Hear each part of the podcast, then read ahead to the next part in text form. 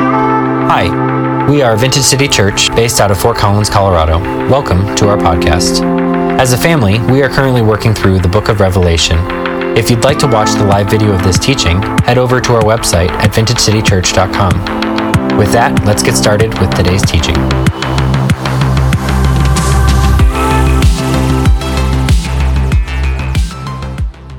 Last week, we took a look at, Paul, at the, the challenge from uh, Jesus in, in John, through John's voice, to just be a people that approach what he says with, with an obedience of, of ear and a willingness to hear. And we looked at what it meant to really be hearers.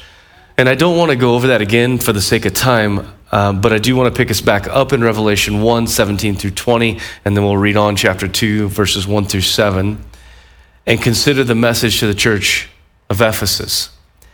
If you would, just to, to stay in our practice, would you stand with me right now uh, as we read the scriptures?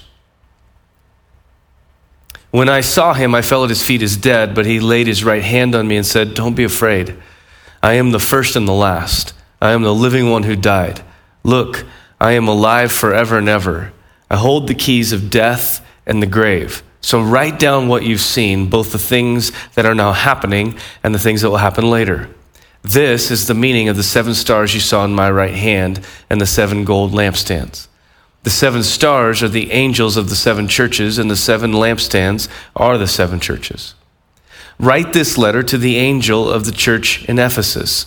This is the message from the one who holds the seven stars in his right hand, the one who walks among the seven gold lampstands.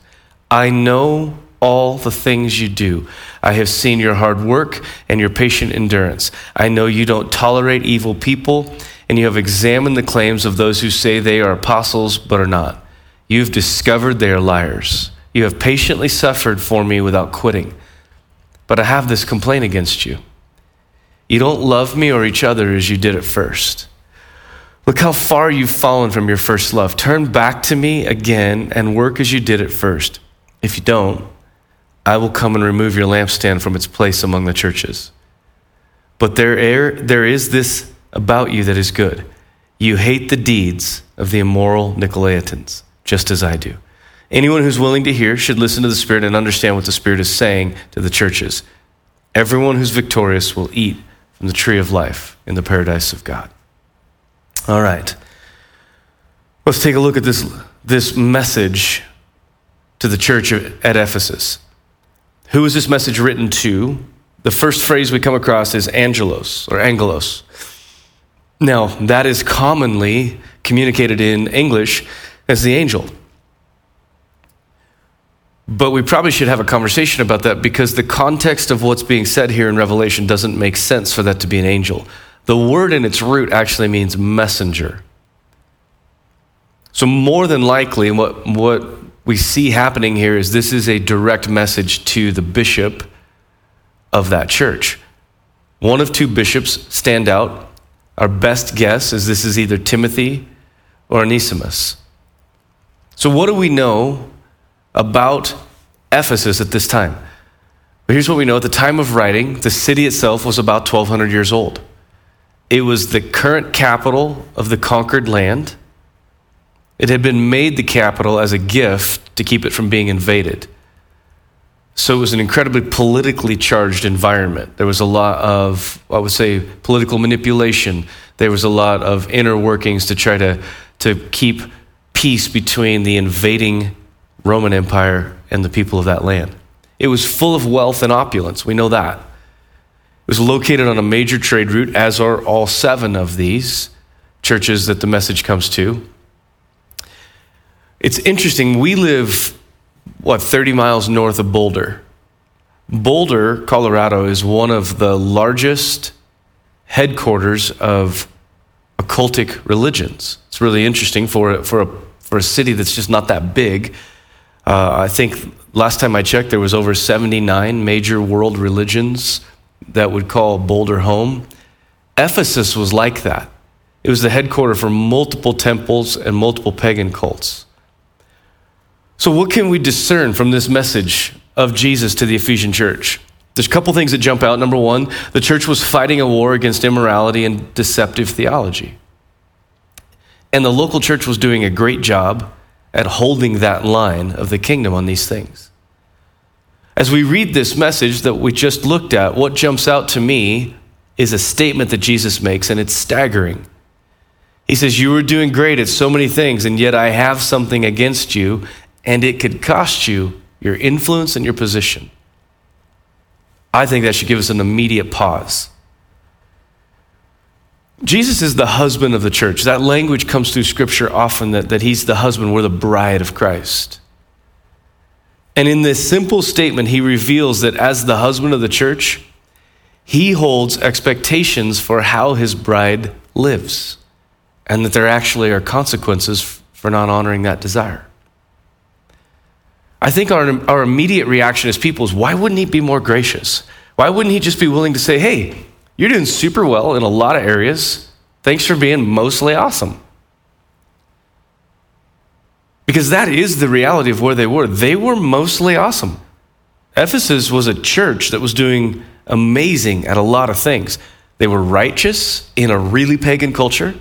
They were walking in purity in a very sexually perverse culture.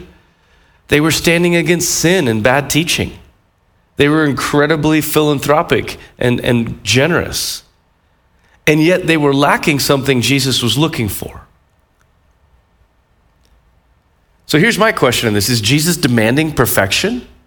Is he that kind of leader that would be so audacious as to say, hey, you're killing it on all these fronts and you're doing so well, but time out, you're not perfect? No, that is not what's going on here. I would submit that if we are willing to truly consider the syntax of what he says, he's declaring that an aspect they were missing is more important and vital than what they were doing. I want us to understand what this is revealing. There are aspects of how we follow him, or aspects of our following of him, that matter more than others to him. Which brings us to the question what were they guilty of? They had left their first love. And his calling this out tells us that this thing, first love, is the priority in this marriage with him. Remember, he's the groom, we're the bride. First love is one of the things that has to be and must be right. So, my question is very simple What is first love? What is he talking about? I have some thoughts that I want us to consider as we look at this. He, as our husband, defines what loving him looks like. I just want you to think about that phrase. He, as our husband, defines what loving him looks like. In the Greek text, there is a word used as he enters into this rebuke. Nevertheless, is how we would interpret that word. The word is alla in the Greek. It's an adversarial particle, meaning it kind of means, but, but you need to consider this. And that's a, that's a vital and important understanding for us to consider because I think these Ephesian believers would have said, We are loving him. They were actively testing false teaching, they were actively confronting false prophets and false apostles. They stood right against immorality. And yet, after all of that, and he even says, You're doing these things. He says, But nevertheless, in other words, I need you to pay attention to this thing. And his indictment that they had left their first love tells me that we must not fall into the same trap where we define our own way of loving him. We must follow his lead in how we love him. This word first love, protos agape, the term is an ordinal term in Greek. Now, we can take that to mean a couple different things. We could take it to mean first love is in an early thing, something that was there in the beginning. Was Jesus speaking to an emotional condition that was there when they first came to him, as in the early days of believing? I think all of us that are in relationships understand that there, there is an, an early stage, an infatuation stage, a bubbly stage. And as we grow, it's not that we don't love that person the same or more, it's just that it, it morphs and it changes. I don't think that's what he was talking about. We could also take this term, protos, agape, and consider it to mean first love as in highest priority. Was Jesus speaking to it being the most important aspect of following? Well, I think in order to understand that, we have to look at what the rest of Scripture says. I want to take us through three different passages 1 John 4, John 17, and 1 Corinthians 13. I just want to talk about these. We don't have time really to read through them and, and dissect them at the level that we could. 1 John 4, specifically in verses 7 and 8, John declares that God is love. And from this passage, what we understand is that we cannot separate God and love. Meaning, when love is true, it is an expression of Him. He defines love, not us. I really want us to think about that phrase. He defines love, not us. I want us to take this and consider something that I feel like the Lord taught me in the last month. That when we make a choice in our relationships with others to be unloving, we are actually making a choice to be ungodly because we're taking off his nature. If we go to John 17, there's a concept of first love. It doesn't show up in the phrase first love, but it shows up here in John 17 where Jesus is revealing this incredible interconnectivity of his heart and the Father's heart. I just want to read it really quick for us because I think just listening to it is important. Got to go to John, not Luke. Specifically in verse 23, he, he, says this I in them and you in me, all being perfected into one, then the world will know that you sent me and will understand that you love them as much as you love me. All of a sudden, we, we, we see this nature of the way Jesus and the Father interact. It's loving. He's the first love of the Father. Before creation, he was the love of the Father.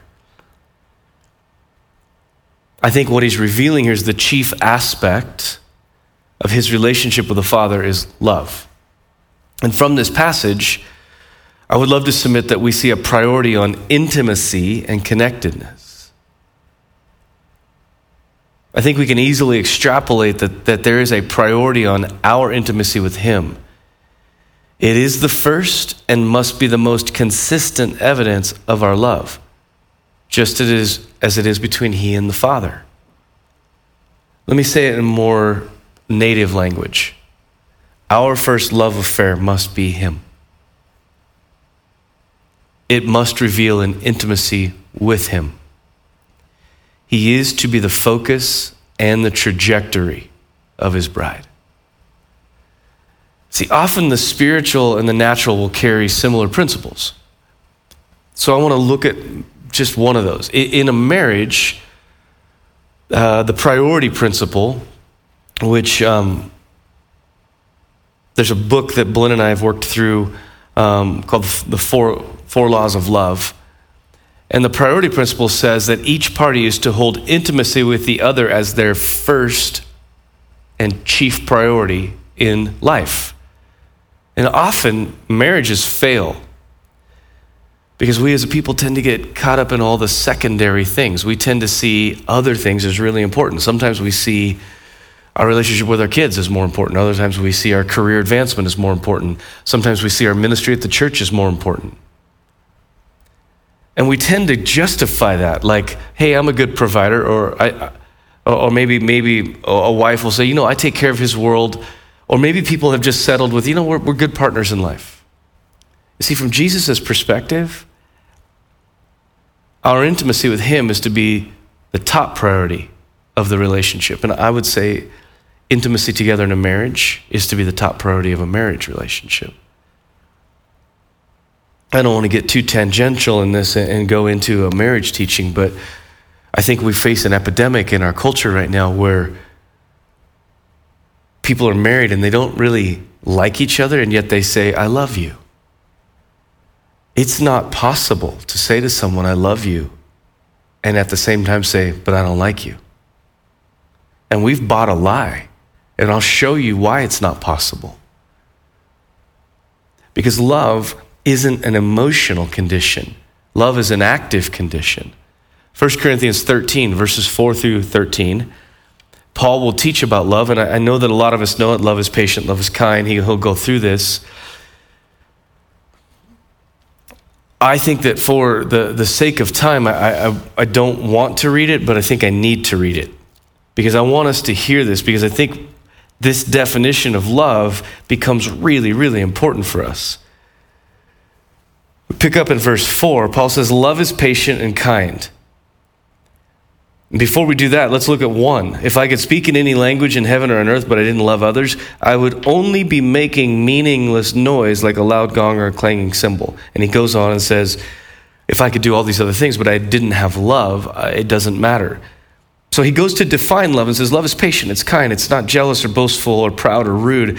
It does not demand its own way. Love is not irritable and, and it keeps no record of when it has been wronged.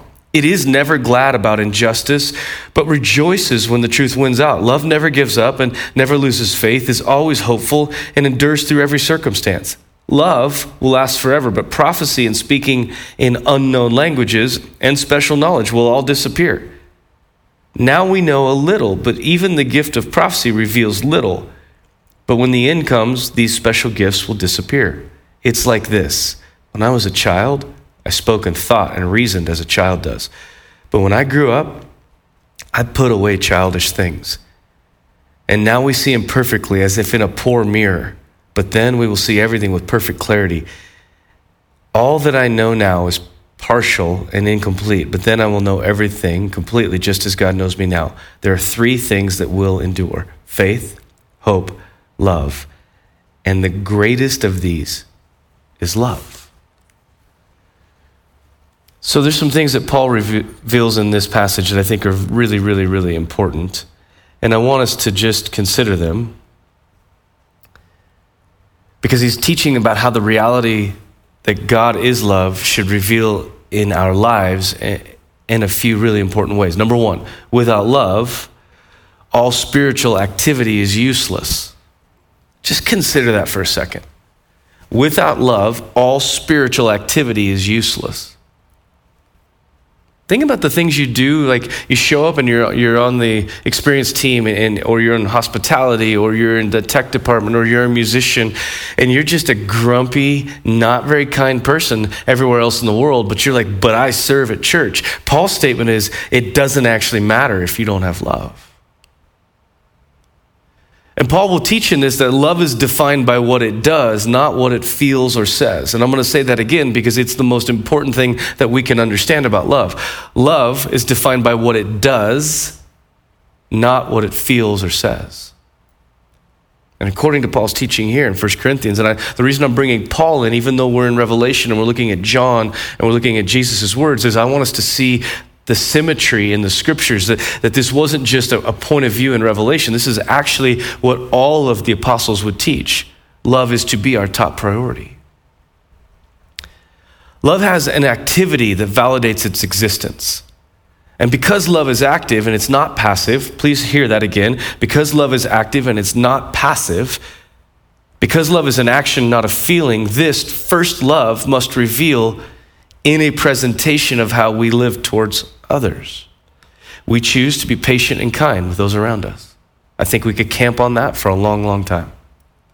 The word patience here, macrothumai in the Greek, it literally means a long holding of the mind.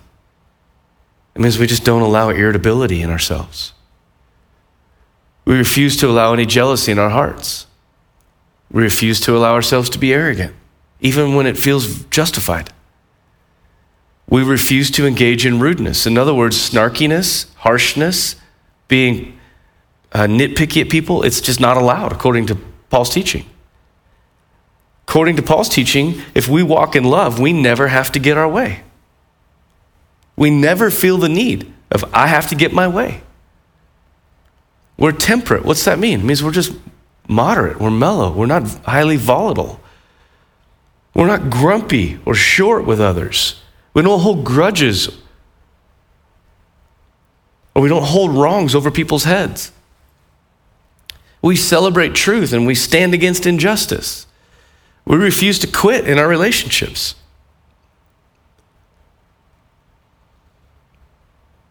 We choose to believe the best, always. We refuse to change our loving posture towards anyone.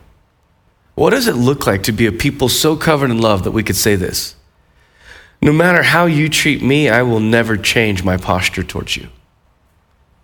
You see, this is the first priority we're called into.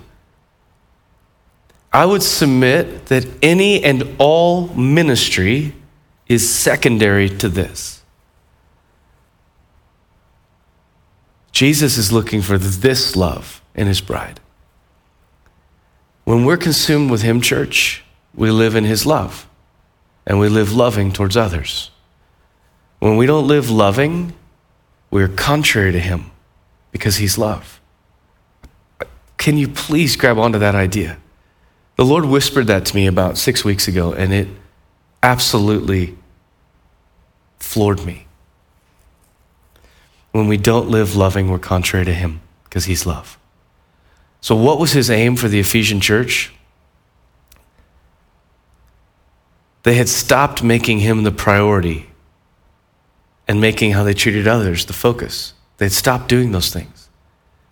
They were really busy doing the work of ministry, but they forgot the one that it's all about. And they'd become guilty of living in a loveless marriage with him. A marriage where there was no intimacy, there's no heat, no passion.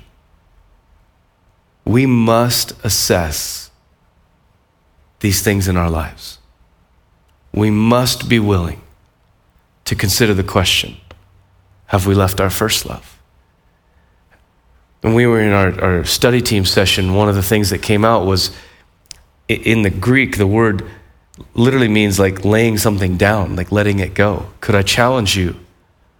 If you let love go towards people, if you, if you, you laid it down and you quit actively putting on love towards others. And you have to understand, love is like a jacket that you put on. If I take this coat off and I put it back on, that is the principle. I'm putting on the nature of Jesus to be loving towards others. I don't possess it naturally. None of us do.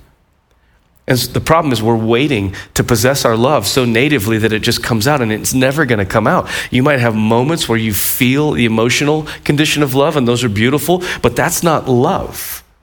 The word agape at its root means to live for the benefit of another. Real love means I put on his nature for the benefit of others. Last Sunday of the year, I want to just deeply challenge us. Maybe you were here this morning and this has just hit you between the eyes, and you're like, I have been so unloving. I want you to connect the parallels. You can't live unloving towards others and say you're still in love with Jesus. It doesn't work if you're in love with Him, it has to reveal towards others. We're going to have teams up front. Prayer teams will be with us. If you're just in a spot where you're like, I need to repent, I've been so not loving. What a great time of year to do that. What a great time of year to say, you know what? I'm going to get to be around people. I'm going to get to be rubbing shoulders with family and friends. I want to put on love and reveal my love for Him and how I handle others. All right, bow your heads with me, please. Holy Spirit, we just simply ask you. Lord, even in this moment as I teach it, there's just such a sense of your heart for this house that we put aside the foolishness of our arrogance and our pride and our own way. Lord, I love Pastor Dary at Timberline, I love his, his phrase, let love live. So we're crying out, Holy Spirit, would you do a work in us of love that's fresh, that's new? That as we push into intimacy with you, we'd also push in to an outward love towards others. We bless you. We honor you. In Jesus' name. Amen. Love you guys.